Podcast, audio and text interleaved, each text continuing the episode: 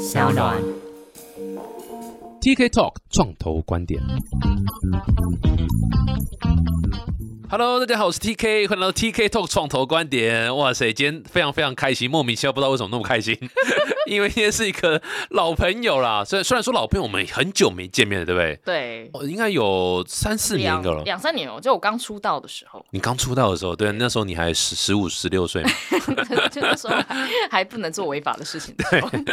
没有。但我们真的很久没见面。然后上一次我们碰面应该在在聊你这个 idea，对不对？而且那时候很早 idea 都还只是 idea，对不对？然后那时候我刚回台湾，然后那时候第一个我就想说，好了，先找几个导师来给他们骂一骂、念一念好了嗯。嗯就是嗯你就是我的名单当就中名。单之一，你就看直接杀去你那边说，哎，哇给我一点塞情谊，那是真的是 idea，啥都没有哇，塞啥屁都没有。各位是不是一步错步步错，就这样子？对我其实那时候想说，你为什么不把我骂醒呢？那时候，不，我觉得我那时候有把你骂醒，结果想到你还是聊了，结果我今天回来第一句话说，你看我还活着，我好想哭，还活着才累。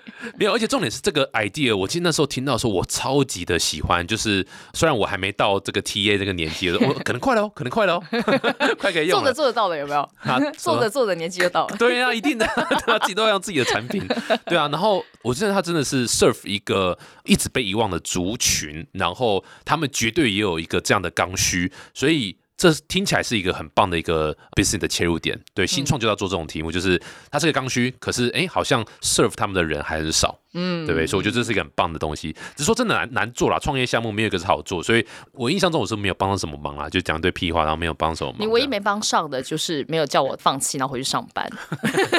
你那时候帮我，现在是挺好过的。我那时候该不会是怂恿你继续做这件事情吧？对呀、你鼓励也可恶哎、对不起，所以看各位，我现在都醒了。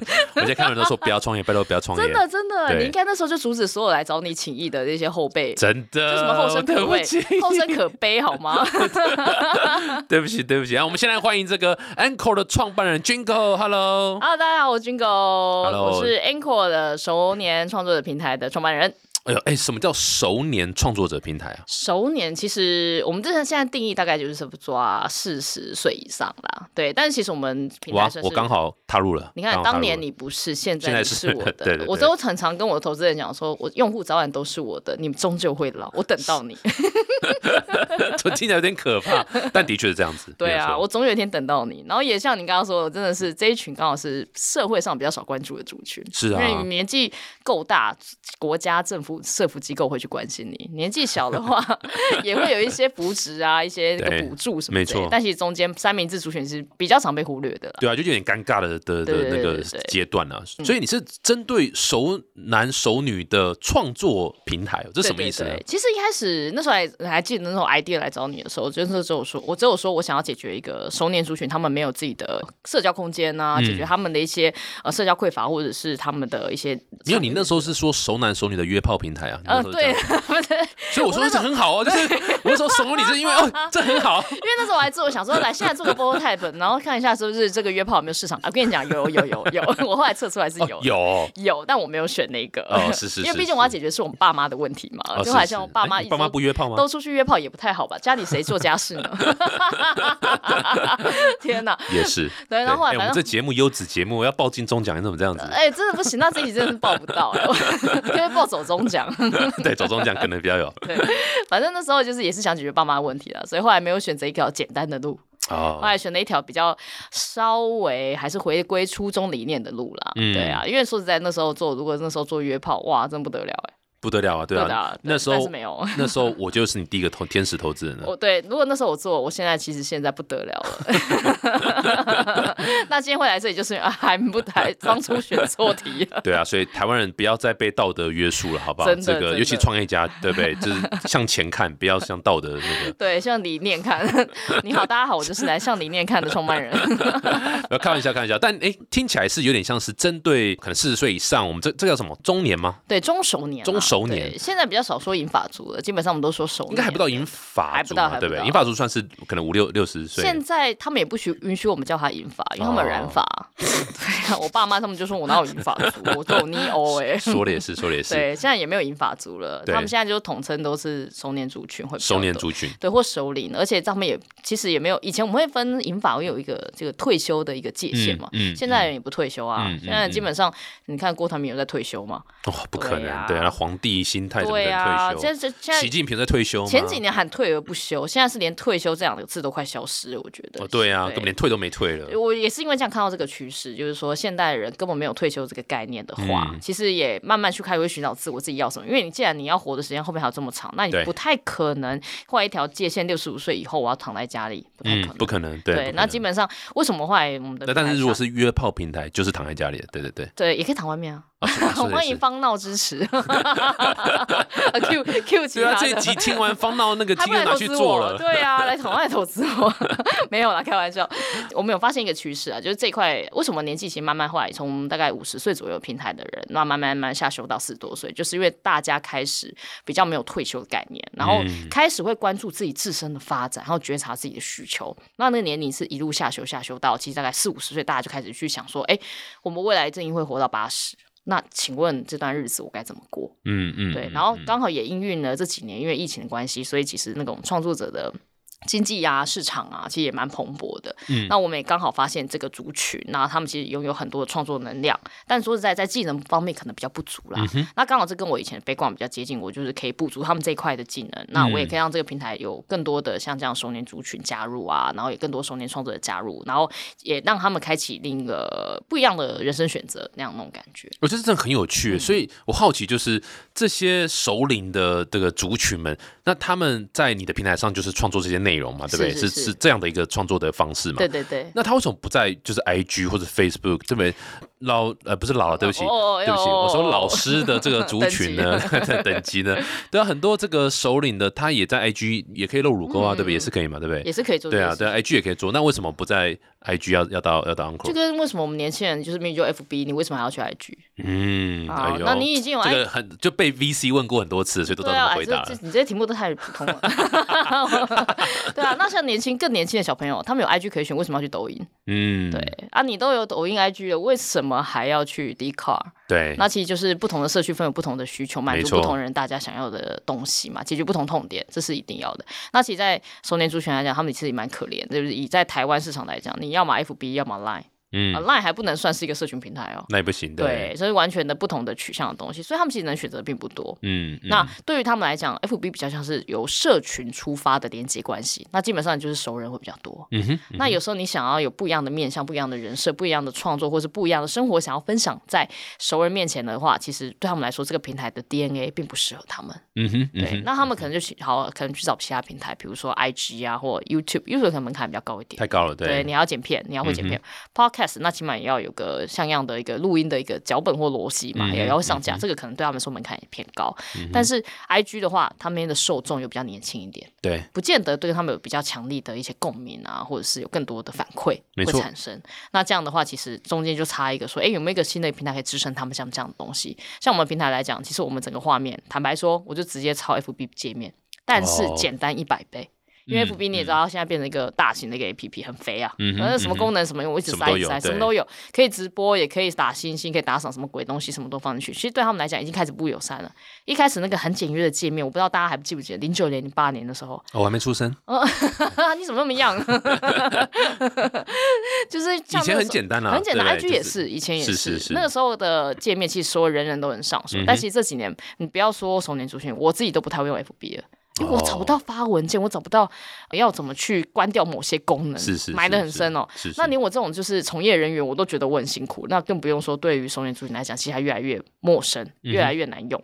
那对他们来说，那个地方只剩下一个功能——浏览讯息。嗯哼嗯哼，那浏览讯息就有很多地方可以去啊，Line 我也可以去浏览讯息啊。那我是为什么一定要待在 FB？对那其实而且说实在，子女也都离开 FB 了。以前他们去用 FB 是为了看子女嘛，那现在子女全部要躲他们，就跑去另外一个平台。那其实他们对他们来讲，那边就只剩下他们身边的一些亲友啊，还留在上面。那对他们来讲，有一个新的一个尝试机会，可以在那边放不一样的面向的创作啊，或者放自己不一样的生活形态的东西，然后迎接到不一样的呃受众，追踪他的人，也甚至不称不上是粉丝哦，只能算是有共同的同好兴趣的人。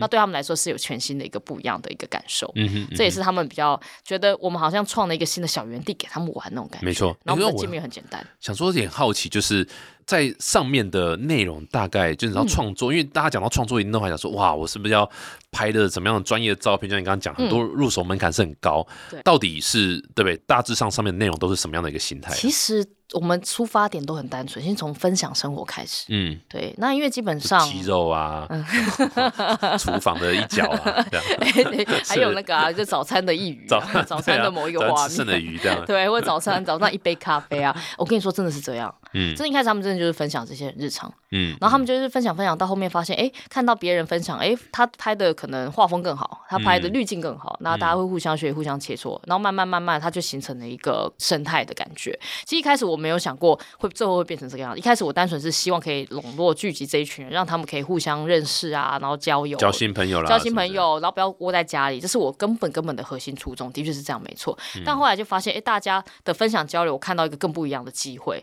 那我看到就是他们的多元人设，因为其实你活到一个年纪，你不太可能单单只是一个面相啦，你一定有，嗯比如说我既会爬山，又会游泳，我又会游泳，又会。公司高管，我又会讲生意经等等的这种各式面相出来的时候，其实他的创作能量是非常丰沛，而且很多元。嗯，嗯那嗯这个也对应回来我的产品的调整跟走向开始不一样，就是发现他们会想把这些日常生活分享变成一个新的一个创作的可能。嗯那我的平台慢慢的也从那样子的熟年的一个社群平台，慢慢慢慢转变为一个熟年的创作者社群平台。蛮有趣的，所以它上面做很多的创作，泼照片啊，或是一些他的感想，嗯会不会上面就很多就是今天早安，早安，哎、我跟你讲，一开始很多 不管是 VC 啊，或者是很多人都说啊，这里是不是长辈图？哦，真的强烈建议大家下载来玩玩看，嗯你会发现那边的画风跟你想象完全不一样。好有趣哦。对，里面的东西真的都不不是大家想象中的哦长辈的样子，嗯，嗯他们是嗯想象中，我卖个关，大家下来可以进去看，他是你未来想要过的生活的样子。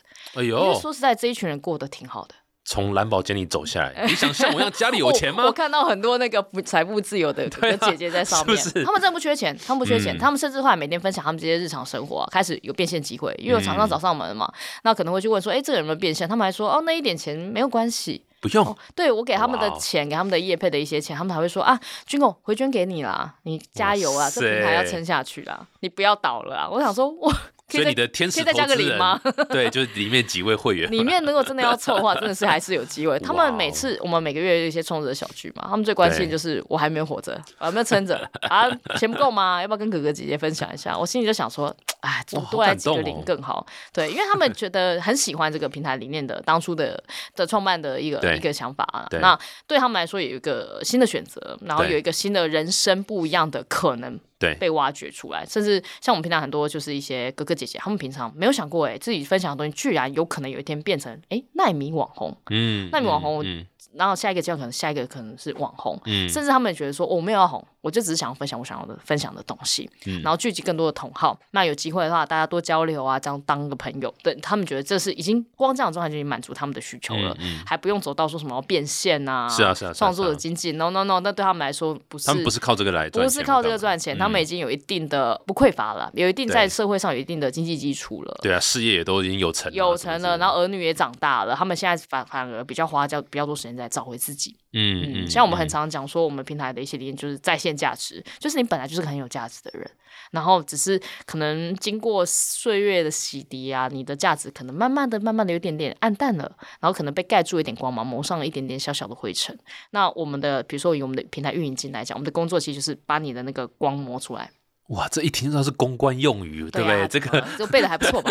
媒体采访都要这样讲嘛，对不对？啊，不然嘞，对啊，广告宣传 slogan，这是真的，这是真的，这个是我们从第一开始一开始跟你讲 idea 的时候，到现在慢慢慢慢跟他们认识，跟我们的平台用户打磨了这么久，然后最后我们产品的走向，然后以及现在就最后确定我们从他们身上学习到了什么，然后是要做什么事情。那也讲很坦白，会为面后面要变现的的一个方向，其实都是在这一句话慢慢被堆叠出来，嗯真的就是从这嗯个过程中学习到了。好啦，谢谢你啦，当初没有阻止我，现在我还有机会坐在这边讲这些公关词，感触蛮深的啊，就很是深哦。从约炮平台变成是这个这么好的一个内容创作，公关要杀死！我了啦！没有约炮啦，我爸妈现在感情还是我自己很好的，那是你 个人的需求。人我另外再开一个平台给你玩。对啊，我担心我四十岁以后约不到炮怎么办？这是我不用听的还是有满足。我一开始在做调研的时候，刚开始跟跟听的上面有四十几岁有我一开始在跟你哦聊这 idea 的时候，其实我已经在听着上划过一轮。我用我妈的照片，然后去华嗯五十岁以上的族群。那时候我就发现，连约炮都不友善。哇塞！不要讲约炮，因为已经是很基本的一个生理需求的东西，然后连这个都不友善，你更不用说他们的心理需求没有被满足。嗯，对，嗯那后来为什么我没有选择生理市场，而选择心理市场？就是发现心理市场比较大啦，因为生理市场说坦白的解决渠道有很多。对，那倒也不是一定要透过我这里去解决，嗯一个听的你稍微优化一下，改善它的演算法就可以解决的事对，我。好奇的是嗯怎么样叫做友善的约炮啊？友善的约炮市场嘛，那基本上就划一划就可以划出就可以解决啊。然后哦呢，演算法调整一下功能上以产品面来讲，功能上调整一下就可以解决这个嗯族群的问题了。但心理层面，其实我觉得市场还比较大，因为它根本没有被发掘，没有被满足，甚至你更不用说它还有后面还有多带多少的商机跟机会。嗯，然后可这也是我正想问，就是因为这有点像社群平台嘛，对不对？社群媒体 social media 这样，那。你知道，就是很多人讲到说，哦我要再做一个社群媒体，脑科林太难了吧？所以一开始你是怎么解决平台一定遇到的问题，就是鸡生蛋，蛋生鸡嘛，没有 user 就没有内容，嗯没有内容就没有 user。你是先从哪一边下手，然后你有什么妙计吗？让大家开始贡献？我那时候一开始蛮果断的，我直接先先有鸡，嗯，对，嗯大家很很常就分享说鸡生蛋，蛋生鸡嘛。然后后来我就发现，我用我以前的经验啦，比如说呃我之前在 TikTok、抖音，我那时候台湾的平台运营的负责人，那每一个平台都第一关先有鸡，先有蛋。嗯，那以 TikTok 的逻辑来讲，哦，这样讲好了。中国式的玩法跟戏骨式玩法可能比较不一样。嗯戏骨式玩法基本上你先有平台嘛，鸡生蛋蛋生鸡，自己滚滚滚滚出一个逻辑，然后就变成现在像几个巨头的玩法。中国派的玩法，平台玩法比较不一样，先把鸡找出来，嗯没有鸡从哪里来？呃去找出几只小鸡，把它养大。嗯，把哎等下你要先解释鸡是什么？鸡就是本身平台的核心、最核心的的用户的那些内容提供者吗？还是是对内容提供者。OK，那他们我们也可以叫他就是最核心、最核心的那群用户。嗯这一群人就是永远黏着你，永远不离开你，然后他有对你有强烈的一个宗教式的狂热，然后而且也很愿意奉献，嗯不记仇的。对，那其实就是一个平台最初期的这一群人，我先找到了。那这一群他们可能一开始不是什么鸡哦，因为小小鸡刚孵化的那一种，我纳米鸡，对纳米鸡，我就慢慢养养养养养它，养养大养大它之后，由它来下蛋，然后由这个蛋再带鸡进来。所以我一开始一刀切就很单纯，没有鸡生蛋蛋生鸡的问题。因为如果你回到鸡生蛋生鸡，就回到资本游戏，就是你要去弄钱才有这些嘛，嗯，你要去弄到钱才可以。把这些滚起来，但是我一开始就没有打算要一开始就是砸钱去处理这件事，我就是先用没有钱的样子，用我老本行，我擅长的运营这件事情，看可不可以把这件事滚起来。那也的确是选对的刚好的一个不错的族群啊，然后选对一个我想解决的问题的题目，那就的确把这群人滚起来了。那从那一开始的，我记得我一开始平台刚开张的时候，破破烂烂的 MVP，当然最简单嘛，大家都这样 MVP，、子啊大家都嘛这样，已经破破烂烂。啊，破烂 MVP 的定义是什么啊？堪用就好，还可以用。然后那时候还可以用的时候，我就先找一百位的姐姐们，嗯真的是一百位姐姐，我就在网络上就直接发问卷，说两个姐姐要参加，可以帮我做一下那个简单的贝塔测试吗？就真的有一百位姐姐来了。哇哦，那这一百位到现在，你就从这过程当中发现，就是一百位里面有几个特别不一样，他们就很适合来当那个奈米小鸡、嗯哼嗯哼，领头鸡。那领头鸡他们就会带领大家，就慢慢的养出自己的内容啊，养出自己的这是不是也叫 KOC 对不对？就是对？其就实是 King of Chicken 吗，鸡鸡王 KFC 啦，其实我们养的是 KFC。KFC Key Opinion Customer 期节目由肯德基官赞助对播感。谢感谢干爹。那种呃，那种那种核心顾客对不对？关键关键意见领袖啦，领袖对对对，但他不是 lead，他不是他不是 leader，他他不是那种带大流量对，他是那种可以在关键时刻帮你下决策。讲讲坦白一点，在商业行话就是转换带转换的嗯，，KOL 就扛流量嘛，KOC 就是扛转换。对，就比如说像我跟你，我们两个可能窝在某一个群组，那平常我不就不会去买某一个产品，可是你一句话，因为你的平台的品牌现在就会很会介绍好东西，那我可能因为一句话我就买单了。那你本身扛的量级可能 maybe 十到二十，你根本不是一个什么大型大号的 KOL。然后扛那么大的量，那像这种其实是现在未来的广告主们会急去想要去去获取的一群人，没错，对，那这个也对应到我们的那个商业模式，就是这一群人可以为广告主带来什么样的效益？那可能会完成他们整个行销里程的最后一里路，就是透过这些 KOC 做最后的转换，就是要下单就是要靠这群人了。嗯哼，对对对，我觉得你刚刚这样分享，我我有一个重点，画到一个重点，就是、嗯就是你刚刚讲资本，它就是可以冲很多这个两边的使用者一起冲起来。对对对，可是你是建立你自己的一个 KOL 或者 KOC 也好，你建立自己的这个，你刚刚讲的套你的说法就是基了哈，建立自己一个很重要的一个一个大的基这样子。嗯，所以这个这个我觉得还蛮适合在很多新的服务上面，大家可以考虑。就是的确很多人的思考就是说啊，我就是要钱呢，我就是要预对框这个，我就是要怎么编列一年就是要一百万两百万的一个行销预算，不然我怎么充流量，不然我怎么找这些人进来？没有，其实你是可以养自己的意见领袖，就是嗯最简单的就是 YouTube，YouTube 上面的你知道这些明星们 YouTuber。都不是传统的，你知道艺人去进去的，都是 YouTube 原生的这些这些出来的。所以像 YouTube 的玩法，就是我觉得非常非常适合呃新的一个平台、新的服务的新创业参考的。因为它比较不像是电商式，电商式可能在早期攻城略地的时候，就真的是砸预算砸钱啊，你砸一块我就砸一块五那种感觉，补贴啦，或者是对对对对，然后抢市场，我觉得它比较不一样，因为我觉得社群平台还是要回归到你的本质，就是你提供什么样的价值服务跟内容，才能够吸引别人嘛。嗯哼，那。不然说我养他们，甚至我觉得是我帮助他们补足他们比较不擅长的一块，因为他们本来就有很多丰富的历练人生啊，怎么把这些变成转化成一个 content 放在我的平台上？那我可能就是在这个地方加入，告诉他们说，哎，你可以做什么样的事情？比如说你的文案可以做什么样的调整啊？那你的画风可以做什么样的调整啊？可以让它更漂亮。那当然我也不会阻止他在我们 Anchor。平台以外地方发展，他可以，我们也会鼓励他说，你要去，你这样的内容很适合放在抖音，你这样内容不适合放在抖音，应该放在可能 d c a r 或者甚至应该放在 YouTube。然后我们变成他一个陪跑教练，然后全方位带在他身边，然后告诉他说，你这个 IP 应该要如何从零开始慢慢走到零点一、零点二、零点三。那很多人就会问说，啊，他养大你怎么办？没关系，啊养大你要替他开心啊，因为他也为你带来很多效益，带来很多的流量。嗯，肯定的，这个是很正常的。但是你也不用担心，因为你后面牛棚多的是，还是有源源不绝的人想要成为下一个他。没错，对，那你要顾好是整个牛棚的那个池子要如何扩大。那如果引好呃做好它的活化，做好它的留存，这件事其实才是更重要，就不会一直在 focus 说啊这个养大又不是你的，你跟他没有经济约，因为我到目前跟我的创作是没有任何经济。对啊，你又不是那个经纪人，你又不是做所以这个维持就才是我们最大的、弄到最难的地方。我们不靠合约、不靠钱的情况下，怎么维持彼此的关系？嗯，其实这个就是平台运营最主要的角色。你可以在不靠钱、一毛钱都不花，因为我现在一毛，我我现在平台上三百个创作者，我一毛钱都没有花的情况下，怎么跟他维护关系？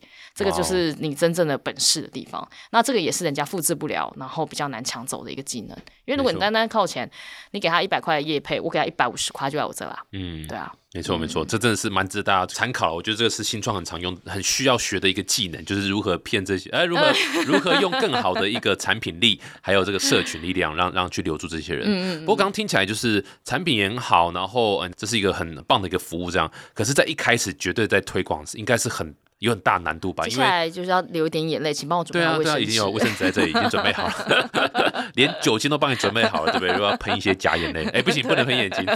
对啊，就是说，再好的东西一开始都需要去教育，而且你这个应该需要教育市场嘛。然后再加上这个族群，某种程度上，他们对于新东西理论上应该是一开始哦，我们从外人的角度了哈，一开始一定是。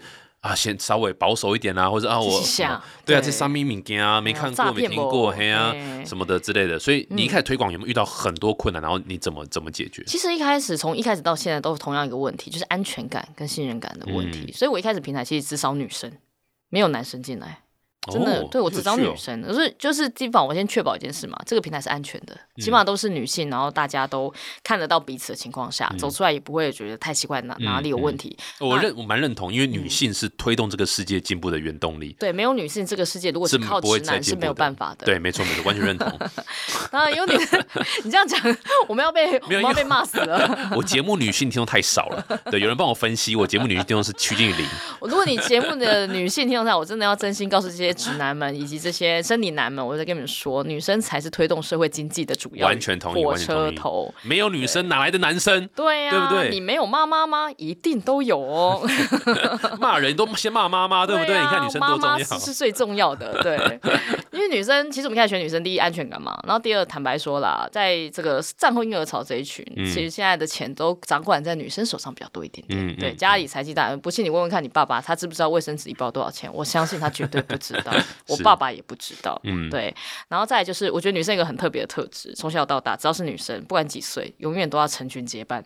永远要是哦，真的哦，对，女生哪一个高中女生上厕所是一个人去的，会被霸凌呢、诶说的也是欸。然后长大之后，团购你有可能自己买一个东西，不可能买什么鬼屁东西，一定都是团购。对啊，买一条口红，一定都一定都是这个样子。然后再来就是女生的生理发展本来就比男生早一点点，不管几岁。嗯，所以包括你在探索自己的退休生活，在探索自己的未来的时候，女生一直都是比较早。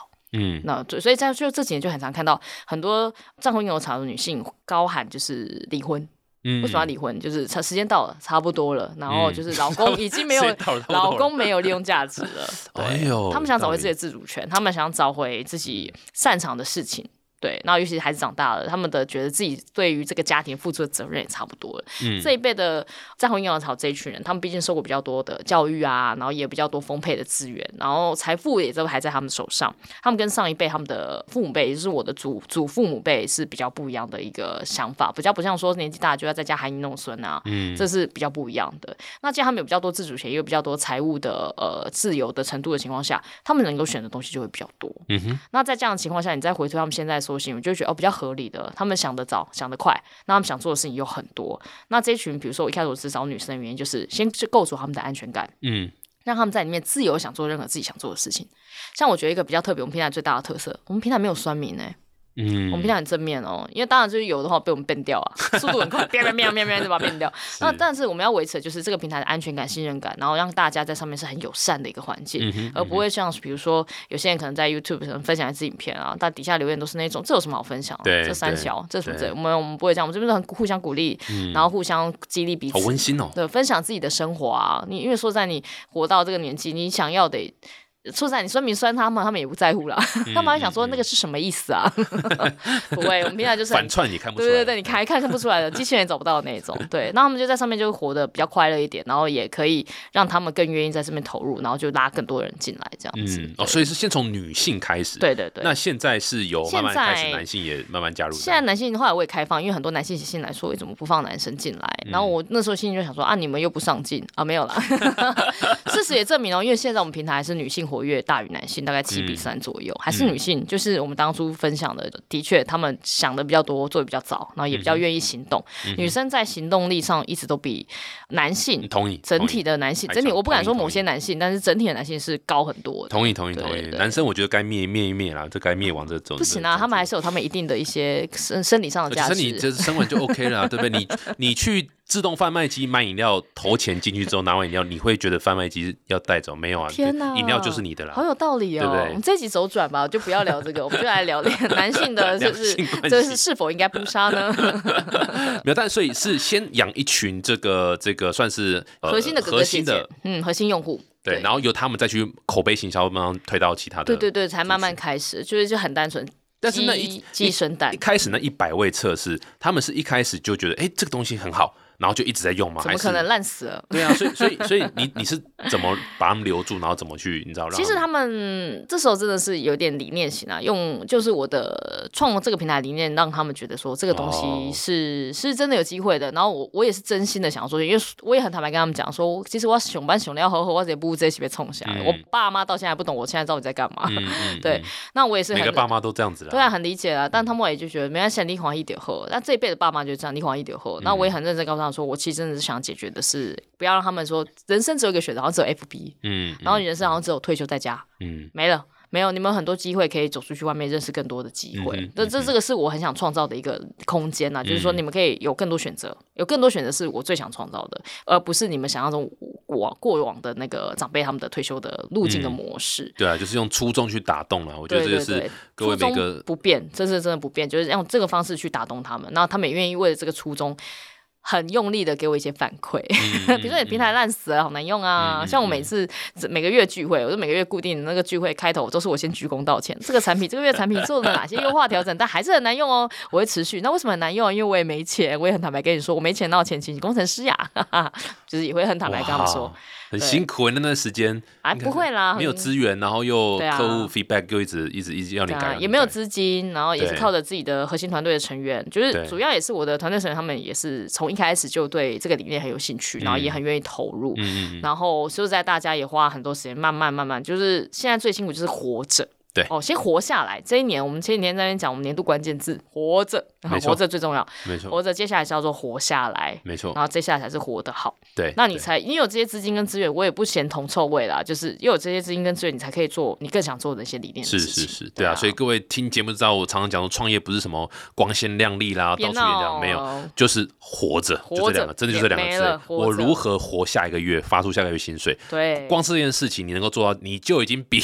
太多创业家都伟大了，你就已已经比95%经非常厉害。了 对，已经够强了，能活到这样已经三年了嘛，两三年了。两两两三两三年了。对啊先活着再说。对，然后因为你会影响更多人嘛，嗯然后这些嗯平台的用户也留在你身边然后站在跟你同一边，你有这么强大的支持你的人，你就会更去影响更多人。没错，那你真正终究你要做的其实是影响力，就是影响更多人，改变更多人的生活，或者让更多人有机会做选择。嗯对，那这个这个核心初衷，你只要一旦不变，其实后面很多事情水到渠成，嗯，然后全世界人都会来帮你，这是真的。我觉得各位应该跟军狗学一下，这很会画大饼。哎、我画大饼一姐耶，拜托。对啊，他大饼五只，对不对？对啊，别人都四只而已，你对啊，我大饼超多的哎，我你要你要我我可以大光大饼可以讲三个小时。拜托不要不要。哎，不过这个你应该也很长，因为你们有募资嘛，对不对？像嗯对对对天使啊什么，应该很长。VC 或什么的投资人问说，你平台怎么赚钱？怎么赚？收入是什么？其实一开始我都会跟他们讲说，我养这些创作者嘛，那基本上我没有从他们身上赚钱，对我还想没有从没有从没有从他们身上赚一毛钱。对对对，那我跟他们也没有合约缔结的关系。嗯那其实我能够做的就是为他们赚钱。嗯其实就是我们比较利他主义去思思考啊，我能够为你做什么，那自然就会有人来帮忙。嗯那我第一个想的就是，哎，我要怎么帮这群人赚钱？我要怎么改善他们的生活，或是改善他们真正想要的目标跟目的？嗯那从这个去延伸，你就会发现，哦，那你的商业模式其实是要去想办法找一只更大的鸡 来加入。对，那所以很自然而然的商业模式就会往 to B 的方向去想。嗯，那让这些 B 的钱溢注进来帮忙，那你就会去看这些 B B 的钱点。B 的钱。我们自己优质节目，你不要这样。太走走了，太走走了。是是是，对对对，让这些大 B 啊更难听，算了算了算了，企业的企业广告主的钱的加入，对对对。那这时候你就会看完用户的痛点，我就反过回来去想，我说，哎，那广告主有痛点吗？嗯对，大家其实大部分人思考，在创业的时候，第一个想的都是我要解决用户什么什么三什么三小，然后就我要做一个什么样的产品对来解决。那用户付钱什么这样？别闹了，先认真跟大家说，第一题，你先想谁付钱给你、嗯哼 pay pay 这件事才是重点，谁付钱给，Who 你？pays？呃，哦，Who pays 拍谁？Sorry，没有啦，开 I'm 玩笑 so。sorry，谁先付钱给你这件事真的是超级重要。然后其实很常创业的去上很多课啊，什么很少人跟你讲这件事情，嗯你就傻傻的就拿自己钱就开始砸了。嗯，对我初期也就想说啊，先砸再说啊，没有回归先做事，务实。大家很容易就陷入说先做好产品啊。对对对对对，哦这个这样这样这样就忘了谁要付钱我我很坦白说，我产品到现在都还没做好，嗯我甚至到现在还没有自己一个技术工程师的团队。都还没有成立，就是因为我知道没有人付钱给我之前，我不会随便去花我现金流账户里面的钱，或是我投资人给我的钱。是是是，我确定完方向，再再开始付这一笔钱。嗯那从哪里找到钱？就是你要先去思考。那请问一下，付你钱的人的痛点是什么？嗯倒不是你的用户的痛点是什么，付你钱的这个人你要先解决他的嗯啊，他先付了钱，你才可以有空去解决用户嘛。不然你一直解决用户，用户你又不会付，他会不会付你钱？对，这是，现实嘛？那我就开始去想说，好，那如果我现在要宰杀这些大 B，那请问一下，这些大 B 他们的痛点是什么？嗯那我就慢慢发现他们的有一些最大的痛点。这几年产业应该很有感觉啦，就是广告行销成本越来越贵。嗯哼，以前投在 FB Meta 系可能十块钱、二十块钱就可以找到一个客户，那现在不投个一两百块，你全部客户哎、嗯那主要原因其实就整个流量池其实就是满了啦，就是整个红利流量也都过了。嗯那过的情况下，你争取客户是一百五，我这边争取客户一百五十五块，那基本上大家就只越定越高，大家在同一个池子里面抢来抢去而已。那这个痛点其实广告主们特别有感。因为每年行销预算一千嘛，就可能撒电视、撒报纸，然后后来慢慢慢慢转到撒在 digital 上面，就越撒越贵，越撒越贵。嗯现在撒的钱，我觉得比去不如去买公车还比较便宜。对很有可能会这样子。对啊，那那既然就是这个成本越来越高的情况下，那现在各大的企业主也都加入线上这个占据，那那越来越贵的情况下，到底下一条路该怎么办？嗯哼，那其实这几年，你从慢慢从一些公域流量的一些呃行销的手段，已经慢慢落回了每一个品牌自己家里的私域，嗯比如说他自家的官网、自家 APP，慢然后自家的 CRM 慢慢建立回来了。那建立回来自己的池子，你就会发现，哎，转不动。我有会员，号称两百万，要死不活。嗯那那那我就会很好奇啊，你有这么大的一个私域池子，这么大的一笔流量，你怎么不会好好用？然后我就认真去看了他们痛点，发现啊，原来是因为不知道怎么转动，不知道怎么活化他们的流量。嗯哼，那比较简单的逻辑，大家都会想说，哦，活化很单纯啊，发那个 discount，或是去发一些什么呃呃激活的一些方案啊激活方案，然后都用钱砸嘛，今天砸十块，明天砸二十块，这样砸砸砸，然后或是去加一个什么 CRM，然后把这些东西活化起来，那我就会发现，你放了一次烟火，你你要再刺激他们，就是要再放第二发烟火，嗯一路放放放，然后到时候你花的钱其实跟在公寓花的差不多，嗯效果也不会比较好。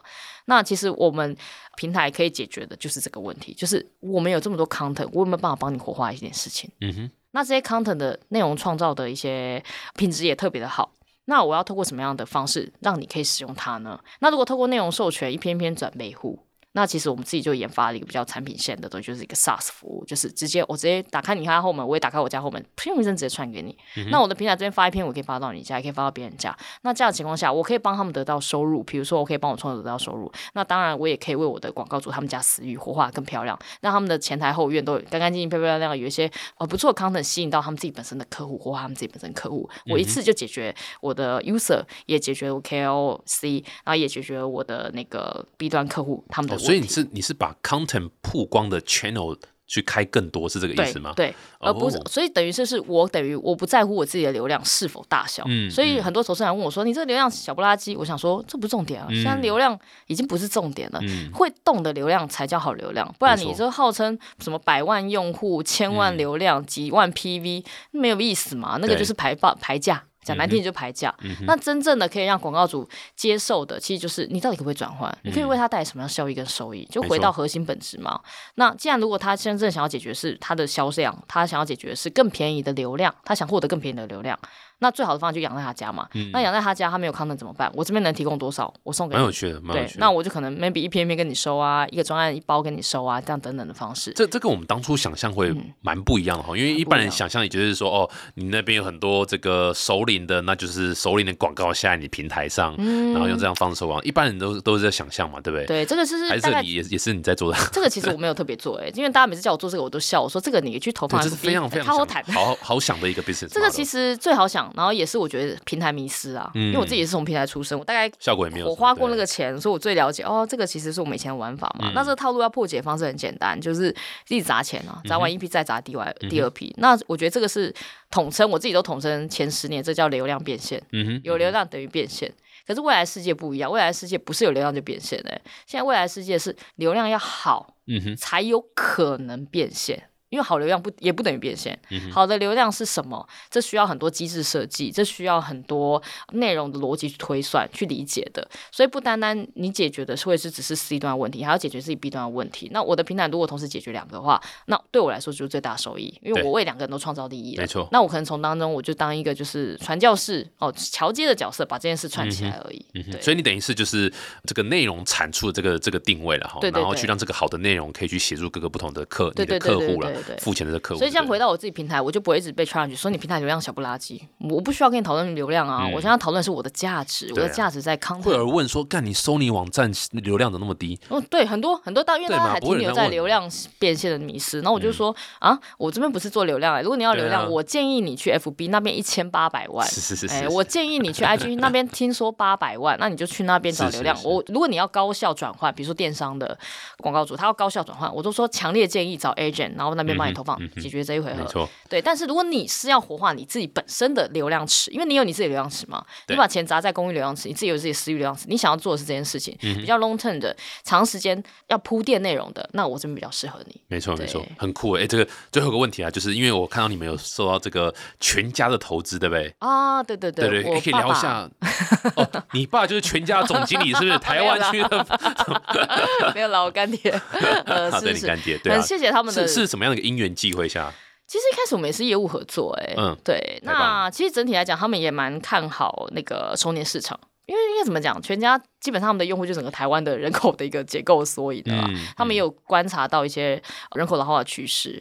那在这个部分，他们就是觉得，哎、他们也没看过，就是哎、诶有人专门在做这一行，然后、他们就是抱持一个支持新创，我觉得他们是比较多啦，是支持理念加支持新创的心态，然后就是支持我们做这件事哎，情。我还真的没想过全家这样一个单位是抱持着支持新对那时候我还想心态，说哦他跟新创天哪。离得有点远呢，对。对对对对，那时候你也想说，哎，为什么呢？因为他们就我就想说，奇怪，好不像你们会感觉我也不是面包公司或面包厂，对啊，或者是台台工厂，那他们就是抱持的就是他们也在数位转型嘛，他们也想嗯更理解、呃新创在玩什么东西，然后整体来讲，他们也是觉得说哦，这个市场是有对应到他的，比如说熟年市场一直在成长啊，那他们未来数位转型也会需要这群人，那他们就觉得啊，早点呃投资一下，也他们也没有多少钱啊，是是是 对是对他们来说是很轻量、很轻资产的一种投资，，那就五也千万而已啦，还 没有啦，有那么多，我现在就干嘛跟你坐在这里聊天？就不来上我节目了。对啊，神经病，没有啦，他们小小支持，小小支持。不是他们是因为在什么加速器吗？还是什么计划中认识你们吗？你们是怎呃，么？台大的加速器的计划，哎呦，对对对创创创创创创创创，对，这算算我娘家，因为台大算我妈，然后娘家有家叶配的算我爸。这一集，我每一次我到处夜配，因为想说啊，不行，还终是要回馈娘家。那其实一开始是因为那边，然后加入一些些去业学加速器，然后那时候其实我有对接到像联合报，他们也很支持新创，嗯，然后也很呃看重这种熟练的题目，然后也有做相，我们也有做蛮多合作的，嗯然后也是在活化熟练族群啊，然后解决他们一些痛点跟问题，跟找出新的商业模式。嗯那后来转转转转的也是透过里面的 mentor 老师，然后一路把我带到不同的企业组去去合作这样子，然后才有认识，然后最后才有走到这边。我是特别特别感谢他们啊！本集节目有、创创以及娘家 还有 KFC 赞助，超超复杂，这 怎么多冠名啊？对，哎，不好奇，那你们跟这个，因为呃，我想象中都跟企业在谈投资这件事情，就是很多他们看不懂、听不懂，或是杀价杀乱七八糟。嗯嗯嗯你那时候跟全家的 negotiation 有来来回回很久吗？然后哎，我觉得还好哎，还是因为我我没有把那个当成问题，想说没关系，还有更困难的事情。他问他的，你回答你的，对对对，这世界还有更困难的事情，我觉得那不是一个困难。哦，所以整个过程其实都还算蛮顺利的啊，然后很尊重你啊，什么之类的这样子。其实我觉得算蛮尊重的，而且他们也不会干涉我太多嗯那还蛮好的。对，嗯然后而且我觉得蛮推荐大家在早期，因为说实在，台湾你要早期的市早期的新创创投环境，你要找到财务型投资人，真的蛮难的。嗯，因为第、嗯嗯说实在。VC 有他们的压力，他们的低销就是，比如说低销一千万，你就要吐个三百万，真是很闹。嗯 他要问你三百万，为了他们三百万美金，都是写同一份报告，所以 VC 基本上他们也有他们为难之处啦。那财务型投资还有一个问题就是，你也得编出一个相对应的财报或成长计划。那其实，在早期来讲，其实蛮难的。嗯那像这样子的，比如说像企业端的这种 CVC，他们其实对于你的财报要求可能没有到那么高，反而比较看到是你的成长潜力啊，还有重效合作啊等等的这些东西，他们相对是比较友善一点点的。嗯但我不否认是他们在我们在谈合作的时候，的确是有很多很多很多沟通，所以要很有耐心。嗯哼，然后也要很理解，呃，你的投资方他们的真正想要的东西是什么，然后你可以帮上他们什么。因为其实很多时候大家在谈投资都会想说，你给我钱，我要干嘛干嘛干嘛。但大部分大家比较少想到的是，那你可以为他干嘛干嘛干嘛。嗯，没错。那你如果我给你钱，你给我做。对对对，但他们，那你这样你也是落入打工仔心态嘛？嗯，那我反而觉得应该是平起平坐。我先不要讲你可以为我干嘛干嘛，因为说实在，你那么大，嗯你真的可以为我干嘛很多事。那你要先问的是，那你可以为他干嘛？没错。你可以先投入什么？你可以先利他什么，让他可以得到他可以理解的事情有是哪些东西？因为说实在，大公司加小新创那个关系不对等，而且资讯落差很大的情况下，很难合作。嗯真的很难，有很多东西是要走到很后期，互相了解彼此的时候才有可能的。虽然我我个人觉得我我纯粹就是运气好，他们很愿意花时间在我身上讲我听不懂的东西，那我 然后我就是也反馈我我能懂的，我理解的，然后去告诉他们，然后互相帮忙。我觉得互相帮忙很重要。对对对对对，哇，这个今天其实这样录下来，我觉得非常的欣慰诶，就是欣慰，我爸爸啊。你好。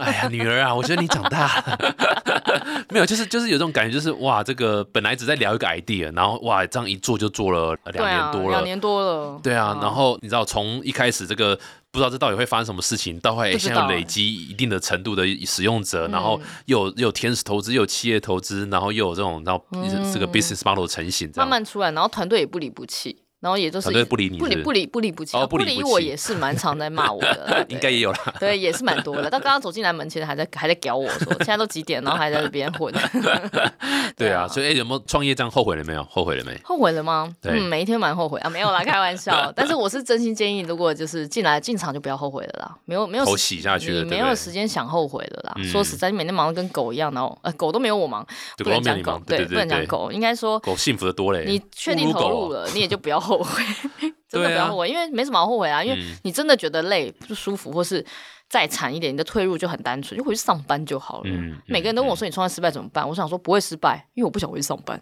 嗯，硬撑也要撑下去，撑住。这这才是有成功的机会。对，因为之前很多那个加入企会问我说，请问你创业失败你会怎么办？然后我们团队就一致回答。不会失败，因为我们不想回去上班，所以呢，大家以为我们是想要支撑着什么，想赚大钱，没有，我们只是不想上班。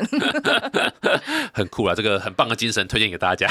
大家一定要往这个方向想。如果你不想要被回去被被被狗干的话，拜托拜托大家，就是要创业一定要成功，一定要成功才不会回去。酷，也非常推荐啊，大家可以去下载他们的 Encore，呃，就打 E N C O R E，对对对对 Encore 就可以的体验一下。然后你们是有什么四十岁上才可以注册吗？没有啦，我们不会变掉你啦。基本上你有点钱就可以加入，没有啦。这欢迎重点。欢迎，就是各位投资人，就是你知道，大家有空可以跟我聊聊。没错没错，对，很酷哦，就是对于一个新的呃不一样的一个族群，然后提供这样一个很棒的 service，不然他们其实真的本来是比较不知道该往哪里去这样。嗯其实我也比较理念型的，想要广邀，就是市场上所有想要为这个族群呃一起做做点什么，或者是说有什么样的合作机会是可以让。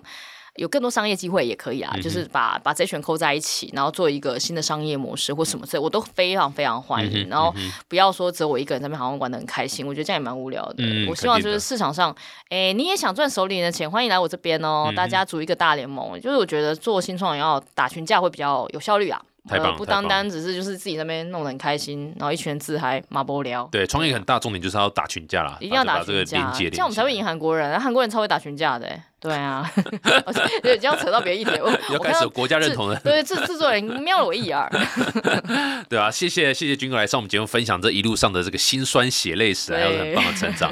那那大家如果喜欢这句话，可以到 Apple Podcast 订阅分享五颗星，然后如果想要多了解 Anchor 的话，也可以去他们的网站。对不对？对对对对然后或者是留言，然后对于这个服务有什么样的这个建议或什么也都可以留言，我们都会看。然后欢迎所有干爹，欢迎所有的就是合作的朋友一起加入我们，一起做大我们这个收年生态圈。谢谢。呀！欢迎欢迎各位长辈们，对不对？对对对你的长辈图传给你的那个晚辈们，guarantee 他们不会看，可在这里他们都会看的。对，这里会看，长辈嘴可以变现哦，Come on，好，这谢谢军哥，谢谢谢谢谢谢，我们下次见，拜拜拜拜。